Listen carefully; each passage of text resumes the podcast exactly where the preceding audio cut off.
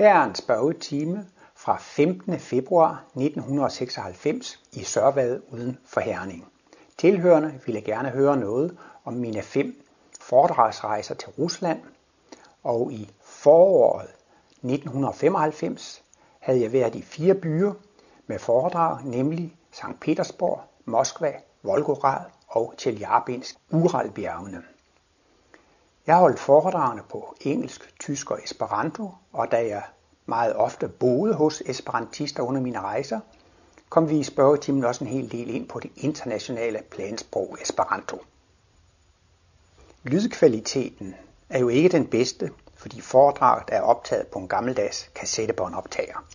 Men jeg har alligevel taget den med i min samling af mine foredrag, fordi jeg synes, der kunne være visse interessante historiske detaljer, og spørgetimen er vel trods alt hørbar, selvom kvaliteten ikke er den bedste. Vær så god. Derfor synes jeg, det er meget interessant, at når man nu er blevet bedt og inviteret til Rusland, det går meget hurtigere, og at man skal ikke forsere tingene.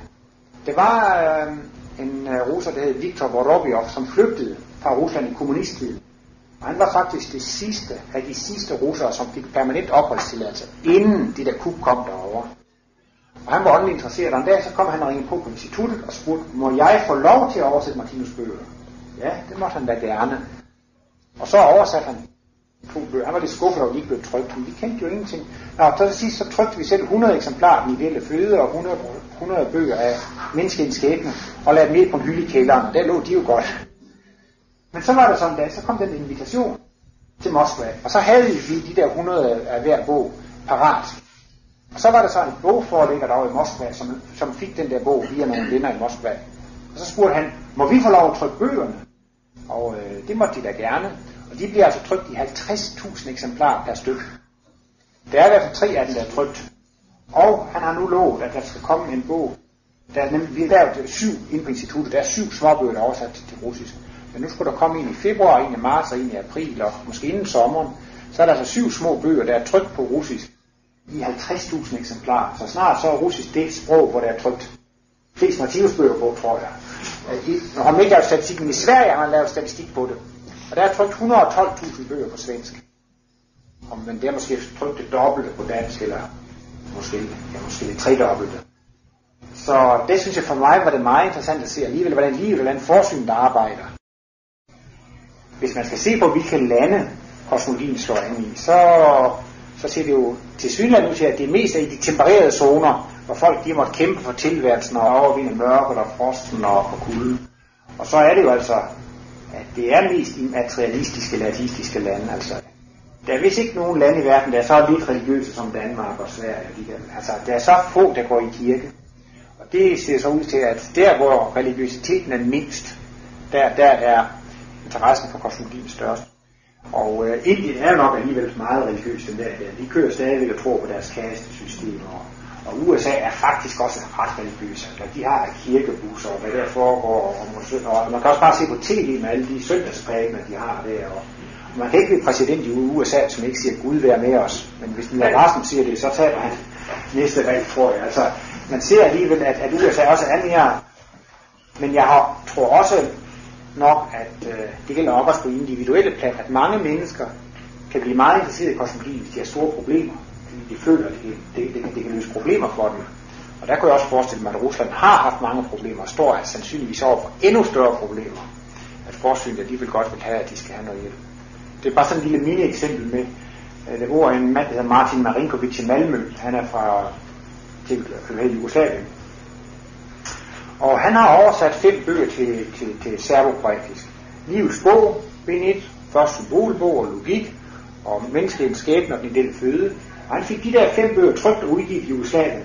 Og så kom krigen. Og det synes jeg også, at det var ligesom om, at, at der var alligevel, det skulle være lidt trøst til nogen. Og der har været en artikel i Kosmos, hvor der er en mand, der har skrevet til mig og om han ikke godt kunne få et, et eksemplar af det hele mere. Fordi han havde lånt og lånt og lånt sine bøger ud. De var helt tyndslidte og, og rykket fra hinanden, næsten fordi det var lånt ud til så mange mennesker. Nu vil han gerne have sit eget eksemplar. Og det var da også meget interessant at læse, altså at, at der er nogen der, der har haft gavn og, og fornøjelse af det. Så jeg er lige ved at tro, at det kan blive sådan lidt af en gentagelse af den jugoslaviske historie med Rusland. Jeg tror også, at de skal have nogle bøger derovre. inden det, det for jeg, det der i Tietjenien, jeg har ikke oplevet, at de her muslimer siger, at vi tager nu, nu nedlægger vi våben, altså, de bliver bare ved. Så jeg, det er bare gået hurtigt eller langsomt, Altså nu er det, ligesom, nu er det begyndt der, og det, det bliver meget, meget svært at stoppe. Altså ellers så må russerne jo helt op og, og tage det prestigetab og trække sig helt tilbage. Men der er også mange, der profiterer jo om, at der skal blive borgerkrig i Rusland, og de skal komme i krig. Og Men uh, den, den her Martinus-film, der er i dansk fjernsyn, den er også oversat til russisk og findes i en russisk version, og den har der været vist i lokal tv flere forskellige steder. Mennesker, altså, der findes en videofilm, som er lavet af Jørgen Knudsen, og den har været sendt i TV2, og den kan købes på Borgens forlag. Den hedder Mennesker, der værket. Det er en, en, en film, som halvvejs handler om mennesket Martinus, og som halvvejs handler om verdensbilledet. Den koster 250 kroner og kan købes på Borgens forlag. Og den har lige, var den 9. januar, været genudsendt i den svenske fjernsyn. Den var i november i svensk tv, i den svenske version. Det er jo nemt nok, når man har filmen, og gå i et nyt studie op. Ja, ja så en ny tekst på. Ja, og den er altså så også kommet ud på russisk. Og vi har også Torki Nielsen for Aarhus, og lavet en lille film om Martinus Centeret. Og den er så også oversat til, til russisk. Og da jeg er over i forår, så synes jeg, det kunne være vigtigt at få nogle russere til Martinus Center i Klint. Og, og i vores uh, nye sommerprogram, så det står ikke noget, men den gruppe, der er der, det er altså gruppen af russere, som, som var i Klint i sommer. Og øh, det kan jeg jo se, at det har haft stor betydning for, for arbejdet over i Rusland. Det er sådan, ved mit sidste besøg, glædede mig meget i St. Petersborg. Det var for det første, at der var den her studiegruppe. Og ham der ledte, det er en esperantist, som jo også var i Klint i, i sommer. Og det andet, som var meget glædeligt, det var, at der var to for sådan en alternativ blad eller avis. Noget, der måske kunne svare til nyt aspekt. Den er ganske trygt på avispapir. Den kommer hver anden uge. Og der var to med for det blad der. De blev meget glade for det. Og de skriver af andet nummer om Martinus. Og, øh, og så en tredje ting, det er, at der bor en, en pige derovre, som hedder Lena Sorotskina, som oversætter fra dansk til russisk. Hun har lært dansk på universitetet. Han øh, arbejder jo meget i li- Livets bog, bind 2 og Livets bog, bind 3 om livsmysteriets løsning. Og så i slutningen af tredje bind i Livets bog, så viser han faktisk, at talsystemet indeholder også livsmysteriets løsning. Og så bruger han altså talsystemet som et symbol på hele livets struktur. Og det er altså meget fascinerende at læse. Så forklarer Martinus, jamen man siger, hvordan kredsløbsprincippet er indbagt i talsystemet. Så tæller man jo 1, 2, 3, 4, 5, 6, 7, 8, 9. Og hvad sker der så? Så begynder man forfra igen. Kredsløbet er sluttet, men det er jo ikke spildt. Der er kommet en i ventet. Så tager man nok med kredsløb, og så er der kommet to i mente. Og så til sidst, så bliver der også, at de der mindre, de går jo også i kredsløb, og så kommer der en op. Og der symboliserer han også den her mente med talentkernerne. Vi træner og træner og øver os, men resultatet bliver jo en talentkerne. Det er jo ikke sådan, hvis man har øvet 10.000 timer ved klaver, man kan huske de enkelte 10.000 timer. Men resultatet er der i form af en god teknik og en musikalitet, så resultatet bliver der. Og Martinus viser jo også, hvordan uendeligheden både nedad og opad, og hvordan nullet, ja på en måde skal man sige, det er jo ingenting. Men altså, hvis man fjerner et nul for ens løn, øh, så er det jo en katastrofe at sætte ind til. Så det er noget mærkeligt noget med nul, At på den ene side, så er det ingenting, og på den anden side, så er det alligevel noget. Og det siger han, det er jo så det mest geniale symbol på jeget, eller det evige noget, eller et symbol på evighed. Altså, på en måde er det noget, og på en måde er det ikke noget, og, og det, det, det er fantastisk at læse. Og der ser man så altså også, hvor, hvor fantastisk øh, talsystemet er indrettet, at, at, at det, det Martinus er inde på, altså for, for at forstå livsmysteriets løsning, så må man også forstå, at man har en evig del, jeget, som er noget, som er Og det symboliserer han så også med det der nul og viser, hvilken indflydelse det har. Og nullet, det har ikke nogen betydning i sig selv, det har først betydning, når det kommer i kontakt med noget andet. Og sådan er det også med jeg og stillheden. Det har ikke nogen betydning i sig selv, hvis du isolerer. Det er først, når det kommer i kontakt med, med de andre ting. Og øh, der forklarer Martinus også, at talsystemet, det er blevet udviklet i historiens forløb. Og nu har det nået en perfekt form. Martinus mener, at talsystemet, det kan ikke blive bedre, end det er. Jeg vil ikke, om I har forslag til at forbedre det.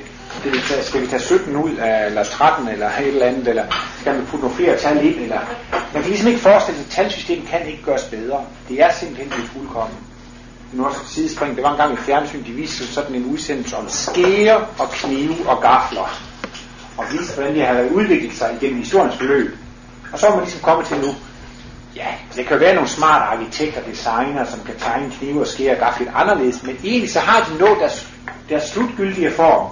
Det her værktøj med de fire grene der, og den her hulhed med skeen og kniven, det er ligesom om, det har også nået sin fuldkommenhed. Man kan også sige, den klassiske musik med Bach og Beethoven og Mozart, det er jo noget også ligesom kulmination. Så kunne man ikke komme længere, fordi det var blev fuldkommen. Også med malerkunsten med Rembrandt og Van Gogh, og det, det nåede også ligesom en fuldkommenhed. Og så må man gå nye veje, når det nåede sin fuldkommenhed. Og man kan ligesom se, at alting det udvikler sig frem til, til, til en fuldkommenhed.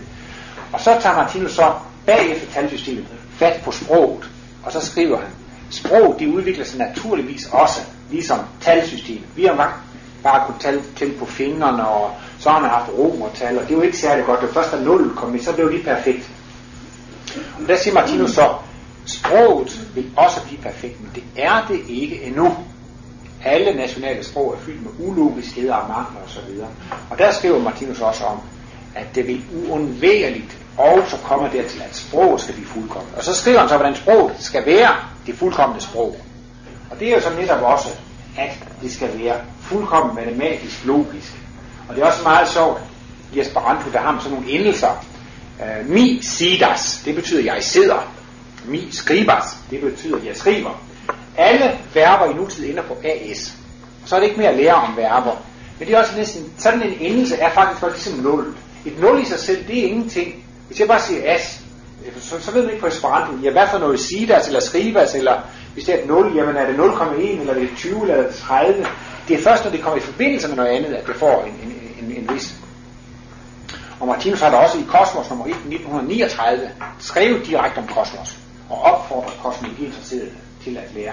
Men altså, han har altså ligesom skrevet den logik og den matematik, man siger... Er det godt, ikke? Jo. Hvad sagde jeg? Ah, Kosmos. Han skrev Kosmos. Han har skrevet i Kosmos nummer 1 i 1939 om, om Esperanto.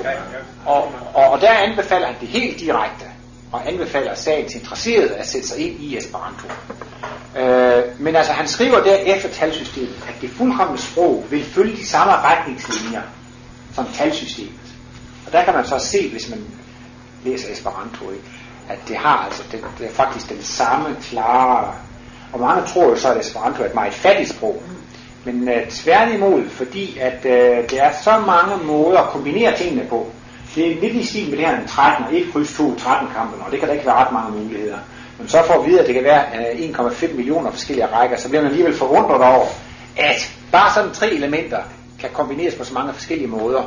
Og det er faktisk et af princippet i Esperanto. Man har en lang række forstavelser, midtstavelser, efterstavelser, som man må kombinere på alle mulige måder, bare det danner noget, noget, noget logisk.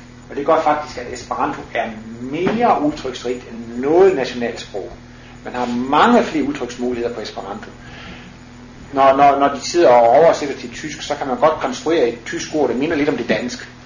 Og så siger man bare, sådan kan man bare ikke sige på tysk. Jeg forstår godt, hvad det bliver ment, men sådan kan man bare ikke sige på tysk. Men sådan er det ikke på Esperanto. Kan man forstå, hvad, der, hvad kombinationen siger, så er det tilladt. Og det er jo det, at det, det er så dejligt ved Esperanto. Man har også fundet ud af, at børn, som er opdraget med to sprog, de bliver meget mere kreative, når de laver Esperanto. For man har ret til selv at lave nye ord. Kan ordene forstås, så har man ret til at lave dem. Men man har ikke ret til at lave et nyt ord, for hvis det ikke findes i ordbogen der, så, så gælder det ikke. Så, og det har da også været sådan, hmm, at øh, esperantister har oversat nogle bøger. For eksempel er den lille føde faktisk udgivet på japansk.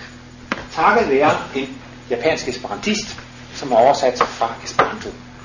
Og øh, der er en mand i Tjekoslovakiet, som har oversat alt, der er oversat til Esperanto, til tjekkisk. Så spurgte han, kommer det ikke snart flere oversættelser på Esperanto? Det gjorde det ikke.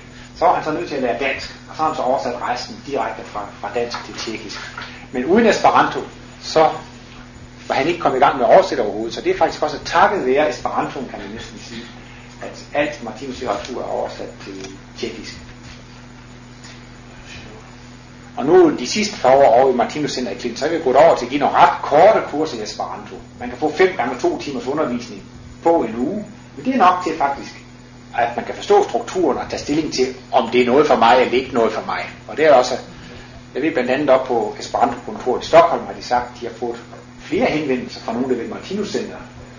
som gerne vil gå videre med at lære Esperanto i Sverige. Så det var jeg da glædeligt overrasket over, at de ligefrem har kunnet mærke det på Esperanto-kontoret, takket være den, under, den der appetitvækker i ting, at de har fået lyst til at, at, at gå videre med det. Og Martinus mener, også, at nu snakker vi så meget om verdensforenede stater, men til sidst, så skal der jo ikke blive verdensforenede stater, det skal kun være én stat, verdensstaten. Og der er han også inde på, at oversættelser, det er jo nogle krykker, man må humpe, humpe afsted på. Ikke? Altså, der er egentlig ikke rigtig nogen oplagte fordele ved oversættelser. Det er jo rart, at man kan undgå oversættelser. Og det er der selvfølgelig mange, der stejler over, at de nationale sprog måske engang skal ophøre. Men det er ikke nogen, det vil blive forbudt. Det er ligesom dialekterne i Danmark, de begynder at dø lidt ud på grund af radio og tv, og det begynder at blive sådan, det er jo ikke nogen, der siger, at det er forbudt at bruge dialekterne. Men udviklingen gør jo, og jeg tror også i fremtiden, hvis der er en dansk poet eller forfatter eller videnskabsmand, så vil han måske foretrække at skrive på Esperanto, så hele verden kan forstå det. I stedet for bare at skrive det på dansk. Og så skal man til at oversætte til Zulu og til kinesisk og, og til alle mulige sprog. Altså det er jo et utroligt arbejde at oversætte. Så Martinus, men det er der selv mange esperantister, der, der synes, det er en skrækkelig tanke, at de nationale sprog skal dø ud. Men det vil de bare gøre af sig selv, fordi folk vil blive mere og mere interesserede i at bruge Esperanto. Så alle i verden, og især jo altså også med, med, med, med, med satellitter, og måske altså også ja, at, at man gerne. Nu er der mange, der siger, at det bliver nok engelsk. Men der er altså selvfølgelig, ja, den mangel, der er ved engelsk, det, det, det er ikke et logisk, det er ikke et fuldkommen sprog. Og der har jo øvrigt været nogle SAS-folk, som har henvendt sig til, til Esperanto-forbundet for at få nogle nærmere oplysninger. Fordi at der er mange forskellige udlændinge, der bruger engelsk på forskellige måder, og der er også nogle ulogiske ting i det engelske sprog. Så jeg faktisk mener, at det er nogle flystyr, der skyldtes sprogproblemer, misforståelser. Øh, uh, 8 og 80 for eksempel Uh, jeg siger at i 8 eller sat, i 80, og det kan være sådan uh, forskellige problemer. Og jeg tror selv, selv om engelsk var verdenssprog i dag, så var det økonomisk at lægge dom til Esperanto. Fordi slægtled efter slægtled skal pines med alle de uregelmæssigheder og, og logiske, og det tager så lang tid at lære den. Man kan se, at i Danmark, vi er jo tæt på det engelske sprog, vi, vi er et samme sprogfamilie. Man lærer det i skolen, og man lærer det måske 10 år på universitetet eller 5 år og 10 år i det hele. Men altså, man kan jo knap nok alligevel en dansker oversætte en bog til engelsk, så det bliver godt engelsk. Altså det er lige selv efter så lang tid, så behersker man alligevel ikke sproget. Men de to vigtigste ting til, at det ikke bliver noget nationalt sprog, det bliver verdenssprog, det er for det første, at det ville være en egoistisk løsning. Det vil ikke være en universel, upartisk løsning at ophøje et nationalt sprog til verdenssprog. Og det andet er, altså også ifølge Martins analyse af fuldkommenhed, der er ingen nationalsprog, der er fuldkommende. Så derfor vil det slet ikke være nogen fordel at gøre noget som helst nationalsprog til verdenssprog. Og selvom et af de nationalsprog allerede var blevet verdenssprog, så ville det alligevel være mere fornuftigt at, at lægge det om, så man fik et, et, et virkelig logisk matematisk sprog. Men ja, det kan være, at der var nogle spørgsmål til nogle andre ting.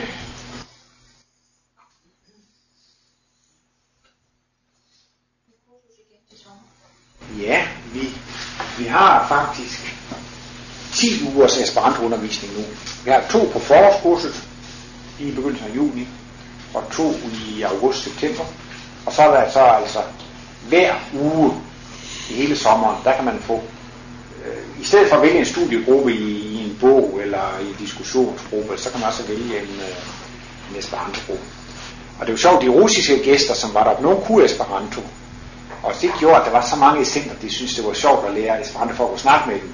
Men også selv de russere, som ikke kunne andre sprog, eller de begyndte også at lære Esperanto, mens de var i klink, fordi de synes, at, at, at det var sjovt. Så, så det har fået et vældigt øh, opsving i Martinus kredse. Og man kan også se i den danske Esperanto-bevægelse, at der, der er der kommet lidt tilgang, og det er faktisk hovedsageligt fra, fra, fra kosmologi-interesserede. Hvornår kom Esperanto ind? Det kom cirka 10 år senere. Det var en tysker, som hed Johann Martin Schleier, tysk pater. Han var virkelig et sproggeni. Jeg tror, han kunne 40 sprog. Og han, og, øh, han havde virkelig mange gode idéer, og der var faktisk mange gode ting i Vollebyg. Men øh, han lemlæstede ordstammerne lidt og lavede dem lidt om. For eksempel så hed det på engelsk animal, men det var meget nemmere at bare sige nim. Så på Volapyk så hed dyr bare nim, for det var ingen grund til at sige animal. Og øh, han ville virkelig gøre det til verdenssprog, så han tog hensyn til, at kineserne havde svært ved at sige R. Så han plukkede R ud af samtlige ord i Volapyk. Og derfor er det engelske world så vidt, altså var til wool. Og nogle gange så lærte han altså også lidt om det, altså, og speak, det er det pyg, pyg, det er faktisk, fordi det skulle være world speak, det blev til world pyg. Men altså, han havde virkelig mange, mange gode idéer i sproget, og det, blev en af verdenskongressen med Esperanto, ham der stiftede, eller lavede Esperanto, han hed Sammenhoff, han holdt virkelig en lovtale for Martin Schleyer. Øh, men altså, når der blev holdt Volapyk-kongresser, de var alligevel så kompliceret og svært at snakke, så de blev altid holdt på tysk, de der Volapyk-kongresser. Og, øh, men det kom vel ud i sådan cirka 10 år før Esperanto. Og de holdt på, og altså, det fik en kolossal medgang i starten, Volapyk. Man regner måske med, at det var 10 millioner mennesker på jorden, eller en million, eller i hvert fald meget stort antal, der interesserede sig for det. Og de kørte vel til lidt ind i 1900-tallet. Men ham, Johan Martin Slejer, han var noget af en egoist. Det var hans sprog, og han havde ret til det. Men han lavede alligevel øh, et, et Volapyk Akademi. De, de, de kom op og skændes. Og, men ham, der lavede Esperanto, han sagde, værsgo, det er en gave til verden. Hvis det er noget, der skal forandres, så er det brugerne. Og han havde jo altså en helt anderledes øh, human holdning, og han var et meget humant menneske, og altså en meget genial øh, leder. Og blandt andet, at han roste ham, der lavede Volapyk, i stedet for at kritisere ham. Det var jo også, synes jeg, genialt. Ja. Øh, vi er sikre på, at det kommer et, tredje, endnu mere fuldkommen sprog, inden jeg enden tager verdenssprog. Hvis det gør det, så, så vil jeg da skifte. Ja. Øh, men det er altså, men det er der, der var også en gang, Martinus blev spurgt, bliver det nu Esperanto? Så spurgte Martinus, jamen er Esperanto ikke det, der er længst fremme? Jo, det var det, afsagde Martinus. Så bliver det nok Esperanto. Altså jeg ved ikke, det er måske nu, der er 20.000 forskellige bogtitler, der er oversat til Esperanto. Altså Esperanto, det blev lavet, blev publiceret i 1887, og Volapyk, det kom ud i 1870'erne. Men Esperanto har jo så været afprøvet at få. Til at begynde med var der bare en lille ordliste på 900 ord. Og det var ligesom hans idé, det skulle være så nemt at lære. Og i dag er det jo en ordbog, der er lige så tyk som, som, som alle andre, så altså sproget er ligesom vokset og og fået... Øh, men altså, for altså, hvad? Ja, altså, altså sproget er ligesom vokset. Øh, det, det, man kan næsten sige, at det startede som et lille barn, ikke? Men ved at det har været brugt i over 100 år, så er det jo også ligesom også nye ordkonstruktioner, og der er jo... Men altså, nogle af de ting, som jeg synes er fantastiske Esperanto, det er jo altså simpelthen det, at for eksempel alle navnord ender på O. Og hvis et ord ender på O, så er det et navnord. Alle tillægsord ender på A. Alle adverbier ender på E. Og det er så dejligt, altså, og alle ord har man ret til at skifte ordklasse, bare bytte op på endelsen. Og det gør altså også, at det er en utrolig fleksibilitet. Altså, nogle gange kan man også øh, gøre det på dansk. Man kan fx sige en bil, jeg biler.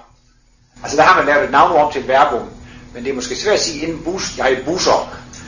Eller et hus, jeg huser. Eller altså, nå, det kan man huser, det er noget andet. Ja. Men altså, øh, at den idé, den mener jeg, den, den er ligesom uslagbar. Jeg, jeg kan ikke forestille mig, at det, den, den idé kan gøres bedre. Det kan komme ind og sige, at jeg laver et nyt sprog. Navnord skal ikke ind på O, de skal ind på A. Men altså, det, det er ikke nogen principiel øh, forbedring af det. Og lige sådan et ord, som ender på AS, det er et udsagnsord i nutid. Og alle ord, som ender på AS, er, er navnord i nutid.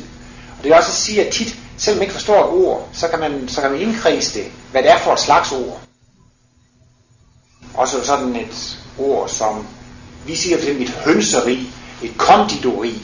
Altså, ligesom når det ender på rig, så er det et eller andet slags sted. Men hvis vi så går ind og kalder skole for et læreri, så griner man jo, fordi at øh, det hedder det ikke. Men det har man altså gjort 100% på Esperanto. Nu er det altså engelsk bare EO. Lerneo, det er altså et sted, hvor man laver, lærer noget. Ban-EO, det er et sted, hvor man bader. Og et for, det hedder Schaf.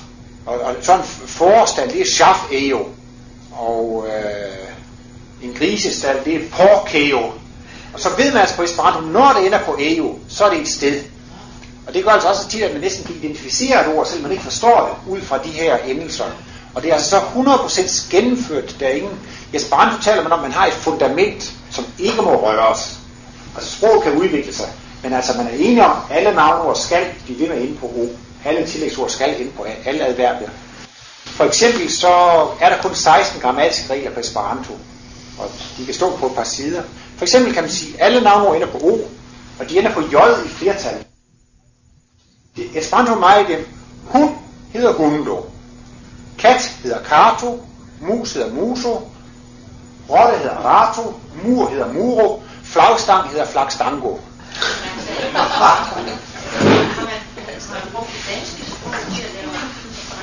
Nej, nej, det viser sig faktisk, at stang, det har man også på russisk og på tysk, og, og, og, og, flak, flag, det har man faktisk også på russisk og på engelsk og tysk og sådan noget. Så. Men øh, når det ender på, når det, bliver, når det bliver flertal, så ender det på J. Og J er reserveret til, til flertalsenden. Der findes også et andet sprog, som hedder interlingua. De tager S som flertalsendelse. Men der er også nogle ord i stammen, som ender på S. Så der kan man ikke slutte, bare fordi det ender på S, at det er flertal, fordi der er også nogle ord, som i sig selv ender på, på, på S.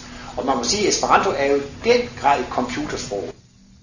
Fordi man kan se på endelsen, hvad det er for noget. Altså hvis det ender på J, så er det et ord i flertal, for det er ingen andre ord, der ender på J naturligt i, i selve øh, stammen. Og hvis det, så har han altså valgt akkusativ, ligesom man har på tysk, og mærke det med et N. Det vil altså sige, at øh, et navnord kan ende på O, og det kan ende på J, og det kan ende på N. Og så er det ikke mere at lære om navnord. Det står simpelthen bare de to, øh, men på dansk er det jo en datter, to døtre, og en øh, kat, to katte, og en søn, to sønner. Så nogle gange ender flertal på E, og nogle gange på dansk ender det på R, og nogle gange er de uregelmæssige. Og den lille større og større, eller, eller lille mindre og mindst, og der tillægsord ender på A, i flertal J, er akkusativ N. Så er man færdig med adjektiv, eller ja, tillægsord adjektiv. Der er ikke mere at lære, man er færdig. Alle, nu, alle udsatsord i nutid ender på AS. Færdig. Der er ikke mere at lære om det. I, i datid ender de på IS, i fremtiden ender de på OS. Hvad så med stort småt bogstaver? Det er minimalt, hvad man skriver med stort. Det er jo det, man kalder e-navne, man skriver med stort. Har det altid været det, eller? Ja, i Esperanto, der har man ikke lavet op. Nej. Ja, hvis I skulle få lyst til det, så kan jeg anbefale jer et ophold på Karlskoga Folkeskole i Sverige. Der har man 8 ugers begynderkurser og 8 ugers fortsætterkurser. Og hvis, hvis man er pensionist og ikke tjener flere penge end det, så, så kan man få, få det betalt af, af undervisningsministeriet, eller man kan få sådan noget. Man kan få støtte til højskoleophold. Også i Sverige. Ja. Hvad nationalitet var han var, ham der optaget det der? Han var polak, Polak. Han hed Stammenhof, og han øh, blev født i mm, Bialystok, Bialystok. Og øh, det var en by, som var under russisk zarherredømme. Men det var polsk. Men der var så mange tyskere, og der var mange jøder. Og øh, allerede som 4-5 år siger man, at han kunne beherske russisk og polsk og tysk og det der jødiske sprog, Jiddisch. Og der var så mange problemer og konflikter. Russerne mente, de var bedre end de andre, og de slog og sparkede på dem, og nogen de var så hakket videre på jøderne, og der var også nogle litauer der. Og hans far løste tit problemer på markedspladsen, og den lille dreng var med faren på markedspladsen, så så var det jo tit slagsmål, skænderi og sådan noget.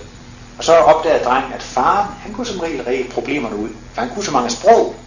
Faren var sproglærer, og bedstefaren var sproglærer. Så han kunne, den lige vej fik ligesom fornemmelsen af som barn, at man kunne løse problemer, så bare man forstod hinanden. Og, og han, altså, han, må, han må simpelthen være reinkarneret på jorden for at løse den opgave, fordi allerede som barn blev han besat af den idé, at han ville lære et internationalt sprog. Nu er det selvfølgelig også mange børn i skolen, der morer sig med at lave sørødersprog, lolle, nonne, gok, og hvad man siger. Altså, sådan noget havde vi også i skolen, og kodesprog og så videre. Men allerede der, der var han altså helt overbevist om, at han skulle lave, lave det sprog.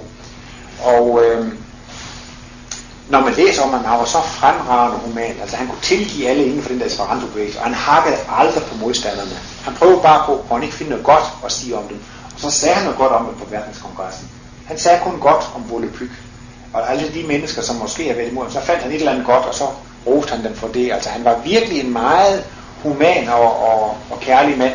Han var læge og øjenlæge. Det siges også nogle gange, når patienterne ikke havde råd til det, så gav han dem ligefrem penge til medicinen. Og, så, så, og, øh, han var altså meget human og kærlig. Martinus siger, at man kunne jo næsten se, at han var, at han var sat til at lave det, han skulle lave. Altså, at han, han var en meget udviklet mand.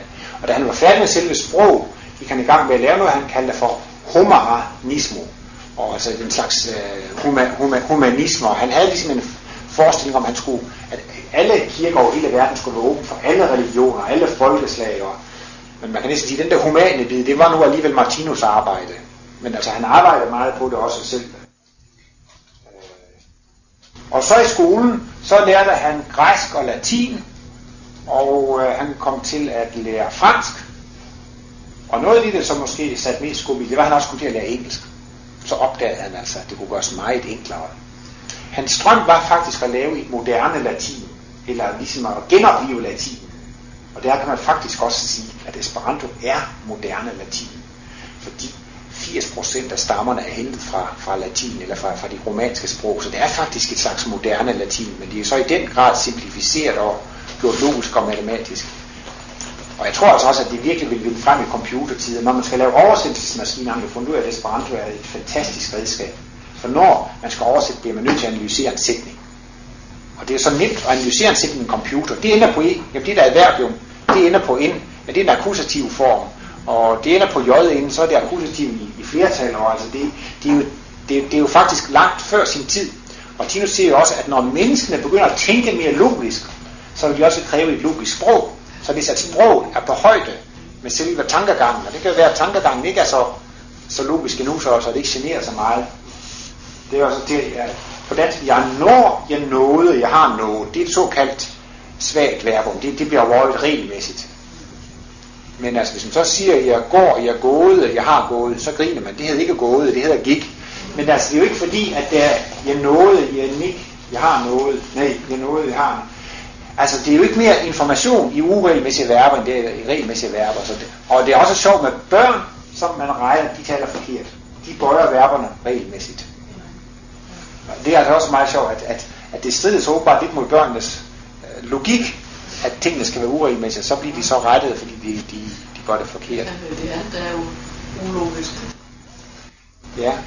Så, så han lærte altså mange sprog sammen, og, og man må faktisk sige, at engelsk gav han altså et ekstra skub der har man jo kun et køn, ikke sandt? Så det er ikke noget med han kun, høn kun, og måske også neutrum. Og, og verberne har jo også relativt simple på engelsk med de forskellige former der. Der er ikke så stor forskel på første, anden, tredje personer. Så på den sprog, på den måde er Danmark jo, dansk jo et udviklingssprog. Jeg er, du er, han er, vi er, I er, de er. Det er ligesom på Esperanto.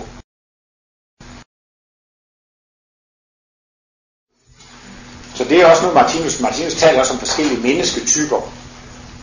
Et, et, et, et, en eller andet gang, han ligesom øh, delt op i syv store typer, og det, og, og det, det første, det er det, han kalder for dyre menneske. Det er altså absolut de mest primitive mennesker, det findes ikke på jorden mere. Og det næste, det er de primitive naturmennesker, dem kan vi godt trække nogle af på jorden i dag.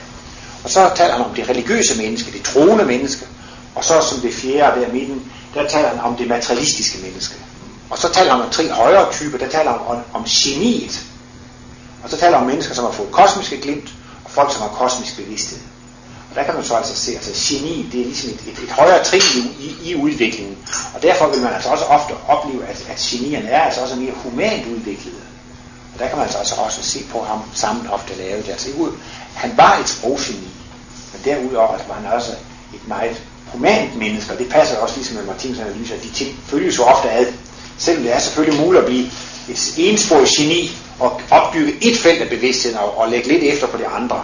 Det kan selvfølgelig lade sig gøre, men almindeligt er jo altså, at det sådan øh, føles nogenlunde harmonisk, og derfor vil man også tit se, man kan også se sådan en som Einstein, han var jo stor geni på sit felt, men han var jo også en stor humanist og kunstner og så videre, så han var jo også øh, langt fremme på, på andre områder. Der var i elevatoren, der var der en kvinde, er du sikker på, det det samme? Ja. Som havde en intelligens procent på 140. Jo. Og hun var absolut ikke noget socialt øh, menneske. Hun ville godt have, have afviklet både de gamle og de syge og dem, der var handicappede og sådan noget ud ja. med dem. Dem har vi ikke plads til. Nej. Nej, der har man... 140 var det Jo, det tror jeg, så. Men der, men der har, der har Martinus også jo i, i, i livets bog Benit øh, lavet en stor analyse af menneskehedens modtagelighed for den nye verdensimpuls, og der deler han dem op i der analyserer han ud fra følelse og intelligens, og der har han jo så følelseskategorien og intelligenskategorien. Men han har også en tredje kategori, det er ligevækstkategorien. Og det er jo hele tiden der de mest højt udviklede i ligevækstkategorien.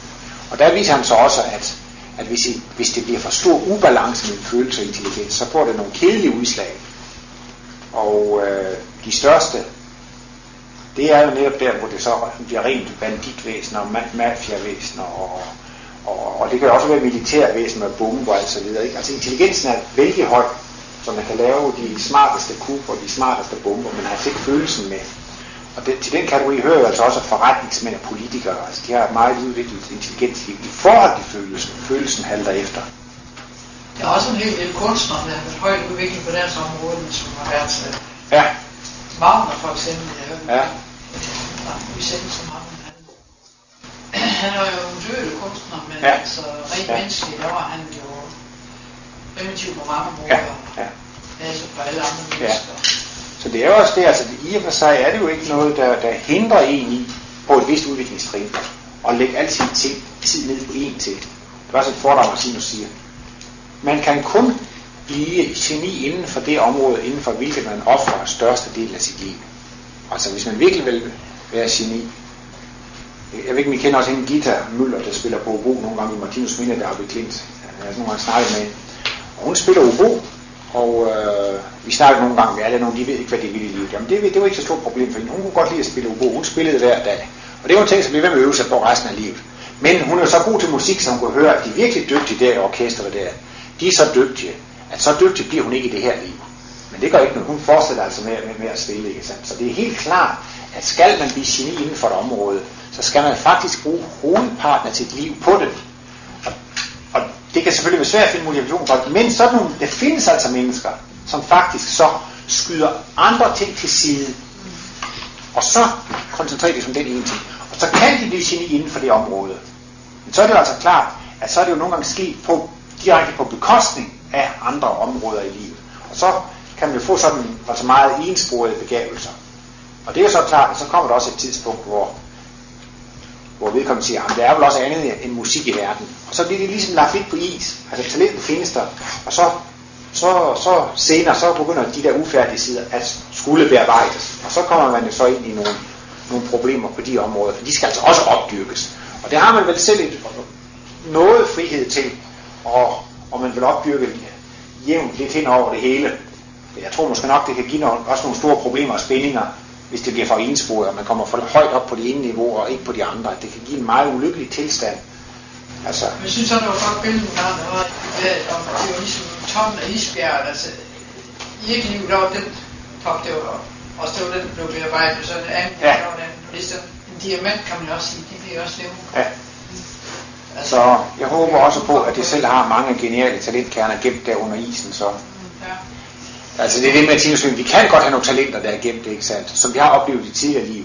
Og det er det, vi kulminerer i, og det er ikke dem, vi skal opbygge. Så ligger det ligesom lidt tæt, fordi så er der noget andet, der skal i fokus. Og, så, og det kan jo også være nogle inkarnationer, hvor det faktisk ligesom næsten bliver et, et specielt problem, der kommer op, og næsten kommer til at, at, at dominere. Og det kan jo også hænge sammen med, at man måske selv har ønsket at komme videre i sin udvikling. Det siger Martinus også, at man godt, når man er på en åndelig plan, kan få lov at få et overblik over de sidste to-tre liv. Og så kan man også ligesom se, hvad det er, man har lært, og hvad man ikke har lært.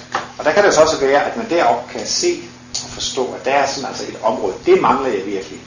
Og så kan man så måske få ønske at dykke ned, dykke ned i det problem der, og få taget fat på det. Fordi når man ser det i et rigtigt perspektiv, så kan man godt se, at det er det, det skal til, for at det kommer videre.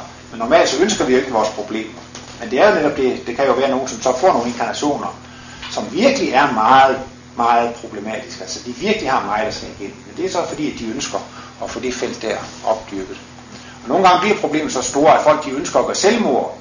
Og der siger Martinus jo så, så næsten som mindelig, bare de der kunne holde ud. Altså hvis bare man kan slæbe sig igennem uden at gøre selvmord, så vil meget være nået. For når man så den gang så dør af aldersid, så har man gået smerten og lidelsen igennem, og det er overstået. Og det skal man ikke igennem næste gang. Men hvis man gør selvmord, så må man igennem problemerne en gang til.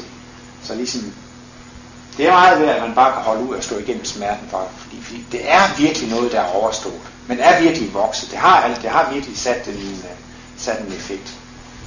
Og så er det jo også nogen, de, de, de unge, de, de har aldrig problemer. De har det der så lidt, og de må da, men det, man ved ikke, hvad de har haft de sidste liv, og man ved heller ikke, hvad de står overfor i det næste.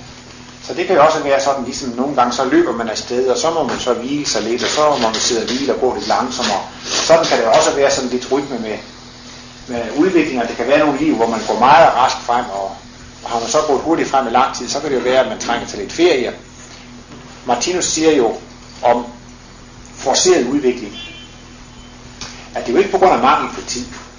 Da vi er evige væsener, så har vi jo tid nok. Så behøver vi da ikke at forceret udvikling. Vi har tid nok at tage, altså, så det er ingen grund til at, at skynde sig. Men det er også en af livets mange kontraster. Jo flere kontraster der er, jo flere livsoplevelses er der. Og det kender vi vel også. De, der er arbejdsløse, de kan jo gå og drømme om at få arbejde. Og dem, der arbejder og har overtid, de drømmer om ferie. Og, og, og sådan er det altså, at, at, at, at har man så løbet langt og været meget travlt, så drømmer man jo om, at det skal være dejligt og, og slappe af. Og sådan er det altså også en af livets mange kontraster, at hvis man så har gået igennem en virkelig stærk forseret udvikling, og det er altid, når der er problemer at trykke på, så tænker åh, hvor skulle det være skønt at ligge på en sydhavsø og, og slappe af og nyde. Og så også omvendt kan man også sige, hvis man så har slappet af og nydt det for mig, så kommer der også ønsket om, at der, der, der skal ske noget. Så forser udviklingen, det er ikke på grund af tidsmangel, men det er altså også en af livets mange kontraster, at man kan få lov til at mærke, at det går hurtigt, men det afføder sig også bagefter en længsel efter, at det så går lidt langsommere. Så set i evighedens synsvinkel, så kommer man alligevel ikke hurtigere frem, på grund af denne forseret. Forløber man meget stærkt, så kommer du virkelig også en tid, hvor man vil slappe af bagefter. Sådan er det så også med inkarnationerne. Så derfor skal man nok også være meget forsigtig med at, at gå og dømme folk. Ja, han har mange problemer. Han må være primitiv. Hun har ingen problemer. Hun må være højt udviklet. Man ved ikke, hvad det ligger om hjørnet, og, og hvad man lige har været igennem og sådan. Altså, så vidt jeg husker, så det sidste kosmos er, uh, der står der noget om, at uh, I har i Rusland haft uh, parforhold på problem, på uh, til diskussion, eller hvad man ja, kan ja, det ikke også? Ja. Uh, altså, jeg kunne godt tænke mig at, at vide lidt om, hvad, de, hvad de siger til det, altså, uh, når du kommer med kosmos. Ja, der må jeg sige, at uh, de er, dem jeg snakkede med der, det var ja. Tjeljabinsk, det så holdt jeg et foredrag om det, og så kom de fra fjernsynets lokal-tv, men det er alligevel sådan et 4 millioners område, så det er næsten ligesom dansk tv, at de... Der var jo sådan 12-14 skolebørn, og så spurgte de så til polforvaltningen og parforhold, jeg kom med, og de, jeg tror hele aften, det tog to og en halv time, og det stod jo to der med videokamera, og det gjorde ikke noget, man klødede lidt ind i det, fordi så ville de klippe det sammen bagefter og, og, og, og redigere det. Men altså, jeg fik jo sådan ligesom det indtryk, at de alligevel er meget... Øh, romantiske stadigvæk. De har alligevel meget romantiske forestillinger. Der var en russisk pige, som var på en højskole i Danmark. Og der har vi så oplevet på skolen, så siger drengen til den pige, skal vi ikke gå i seng sammen? Det vil hun ikke. Så går han og spørger en anden, skal vi ikke gå i seng sammen? Og, og, så, og hun synes jo, hvad er det her for noget? Altså, det er jo et rene sodom af godmorgen, altså, at de er jo ikke forelskede og sådan noget. Og så gik de bare i seng med den ene og med den anden der, og, og det kunne hun jo altså. Altså, der, der havde de stadigvæk den her forestilling om, om den eneste ene, ikke? Men altså ser man på skilsmisseprocenten i Rusland, den er gigantisk stor. Altså tror just nu er det vist større end i Danmark, så i en statistik. Altså, så det er jo virkelig noget, der holder sit indtog nu med de ulykkelige ægteskaber og, og, og skilsmisser derovre. Men øh, jeg sad og snakkede og fortalte om det der, og, og så er det jo klart, jo mere man råder sig ind i det, så kommer der flere og flere og flere, flere spørgsmål. Og, og øh, så kommer jeg jo også ind på det med kreativiteten, så vil man give sit liv til at blive geni, og man vil skabe, og så er man måske ikke så interesseret i at få børn, og så videre, og så videre, og, og det bliver det her med, med dobbeltpoligheden, og Jesus var jo dobbeltpolet væsen, jamen hvordan skal man så få børn, og så er vi også nødt til ligesom at ja, komme ind på materialisation og dematerialisation. Men det jeg så meget på, ikke sandt, det var jo helt, helt så enkelt. Man har set at der altid har været mænd og kvinder, og der er mænd og kvinder nu. Så det er så naturligt at tro, at der også vil blive ved med at være mænd og kvinder i al evighed. Det tror man ikke. Og det er jo så det der, der er overraskende i livets bog vi 50. Det der, der er overraskende i Martinus analyser.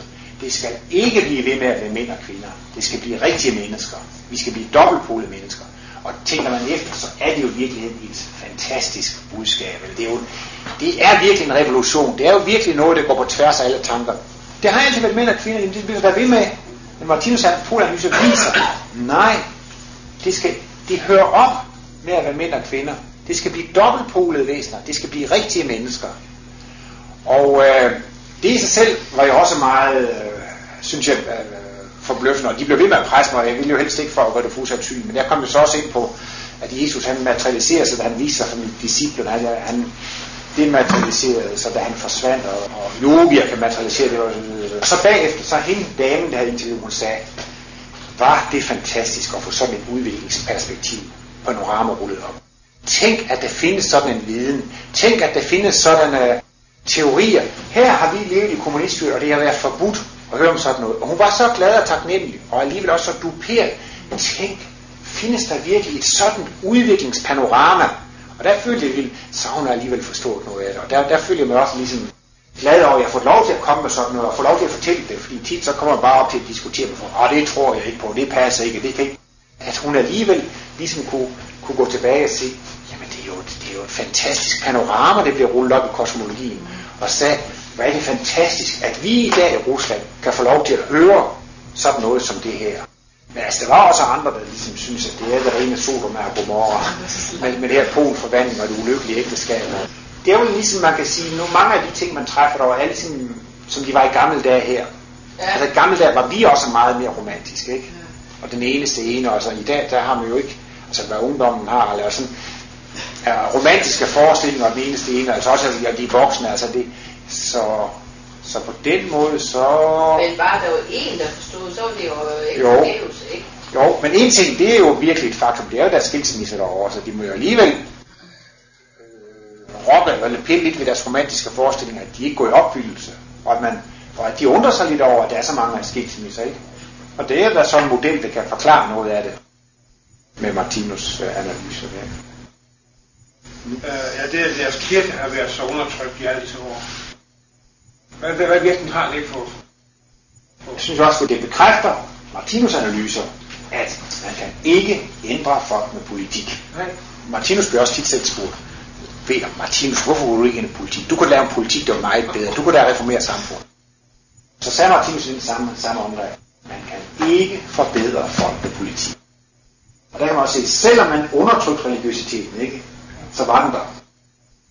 Der er mange materialister og skeptikere.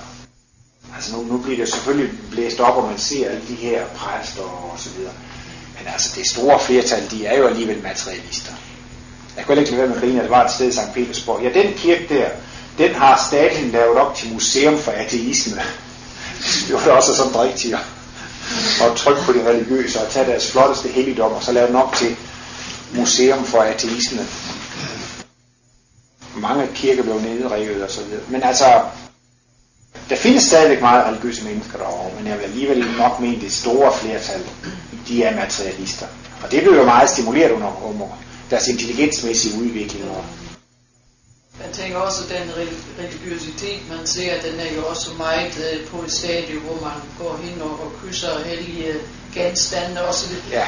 Altså, de kan jo ikke mere øh, tiltale et menneske, der, der ønsker at tænke logisk og, og har lært at jeg må, nok, jeg må nok også sige, at den ortodoxe, der, den er jo meget forstenet. Altså, den er meget lige det, den var ja, i år 500. Ja.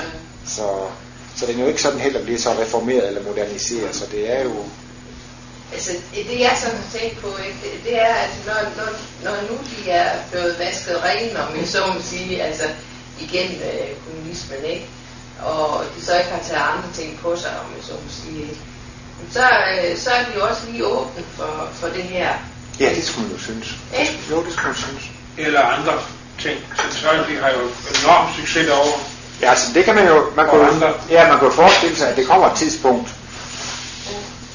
hvor kosmologien får stor fremskridt, og så de andre gammeldagsreligioner, de, de går tilbage, ikke? Men i Rusland, der går det hele frem. Og det er selvfølgelig fordi, at der er sat skodder ned for alt.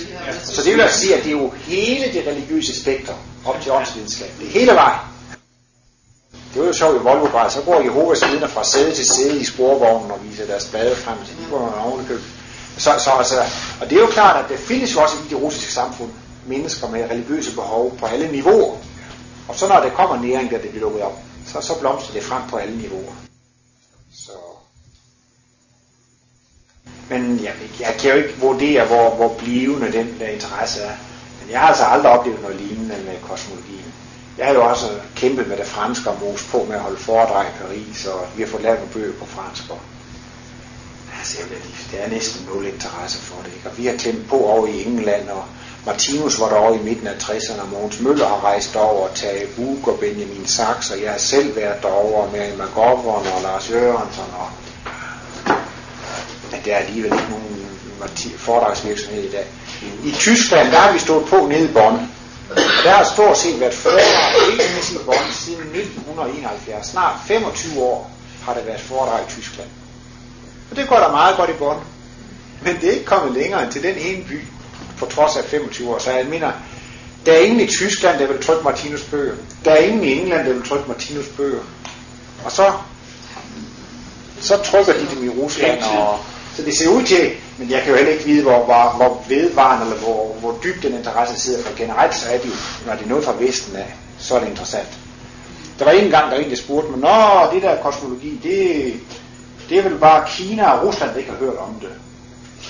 Men altså, der fandt vi ud af, fordi der er nogen, der siger, øh, hvordan er med kosmologien, er det kendt over ved jer, så skal man ikke sige, sådan, nej, det er ukendt, det er der slet ikke nogen, der kender til, fordi så kan de jo regne med, hvis de ikke er interesseret i det over i Vesten, så må det jo være noget dårligt noget.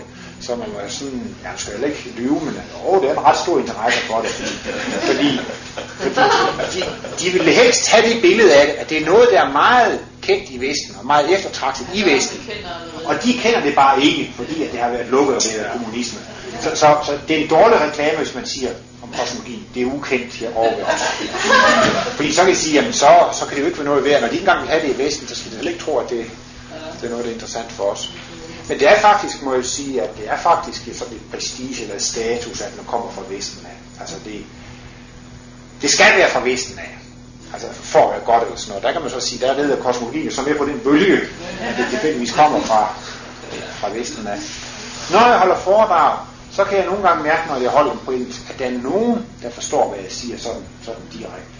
Jeg har også faktisk en gang, der kom en tysk hold, holdt to på og der, kunne, der sad sådan tre venlige damer på første række, og jeg kunne altså mærke, at de forstod tysk, fordi hver gang jeg sagde noget morsomt, så smilede de, og var noget dybt sindigt. Og, mm, og det giver altså lidt inspiration som foredragsholder at mærke en direkte respons.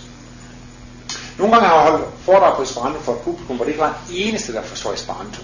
Og så mærker man også, at man får ikke den der umiddelbare, umiddelbar kontakt. Men nu får de jo dollars og dollars og Santa Barbara og alt muligt på engelsk. Og så, så må jeg faktisk på en måde, så passer det mig bedre at holde det på Esperanto. Ja, fordi at øh, det er alligevel mere universelt og upartisk, og så behøver det ikke at hænge sammen med hele det der.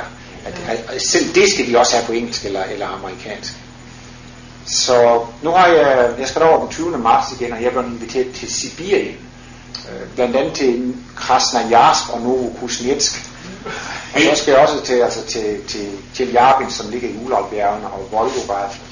Men øh, nu har jeg allerede skrevet til de aspirantister, der bor i de byer, hvor jeg er inviteret hen, og de vil gerne oversætte.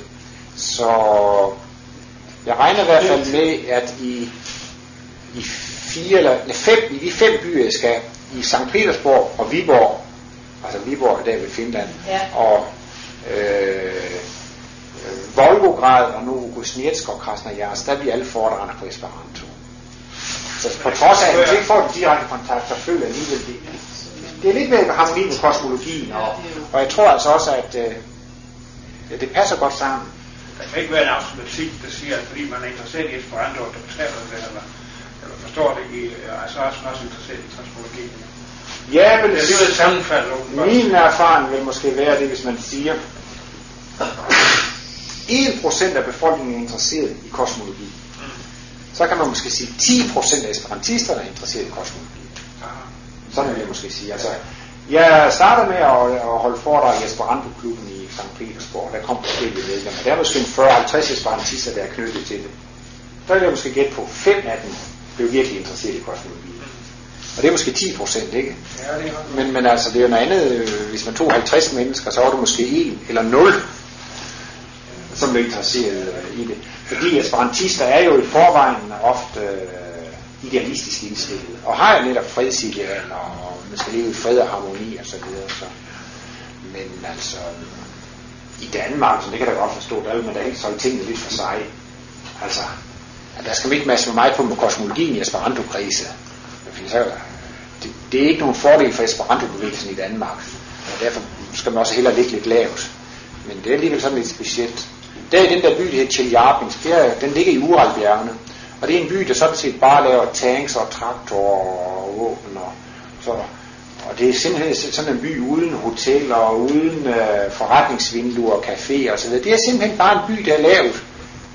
Den er simpelthen bare lagt der, et hemmeligt sted han omtrent, for at der skal produceres våben og, og, og traktorer, og så er der arbejde og forurening og industri og, og, og nogle tekniske skoler og nogle ingeniører. Og det har altså været lukket til inden for tre år siden.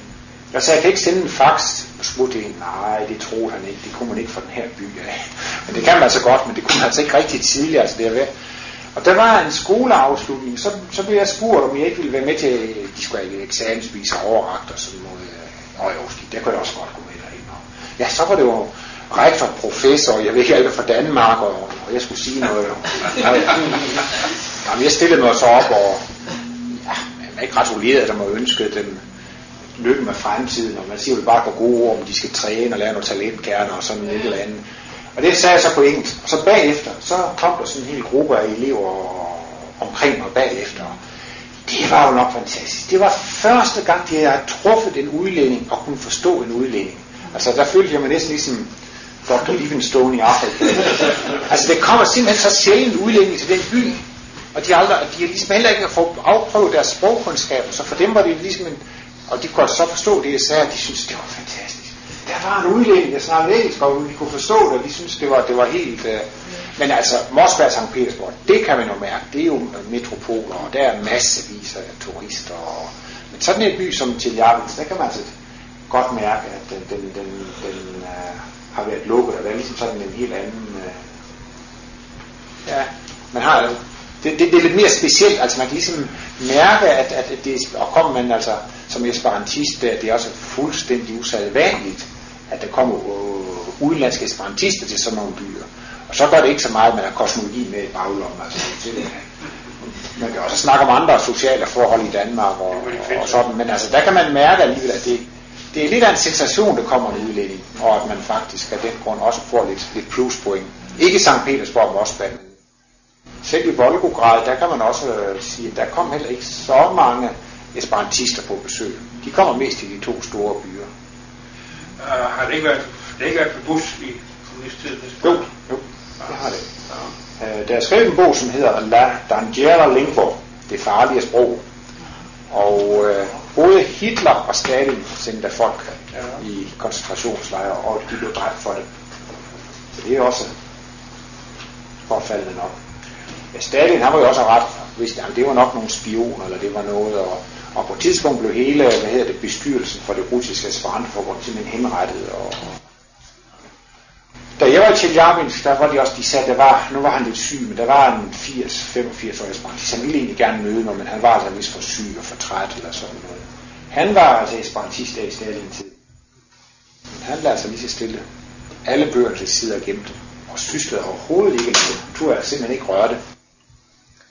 Men så er det så meget sjovt, at der så er alt det der, Stalin han døde jo i 53, og så, så, så, så, så kunne man godt have Esperanto.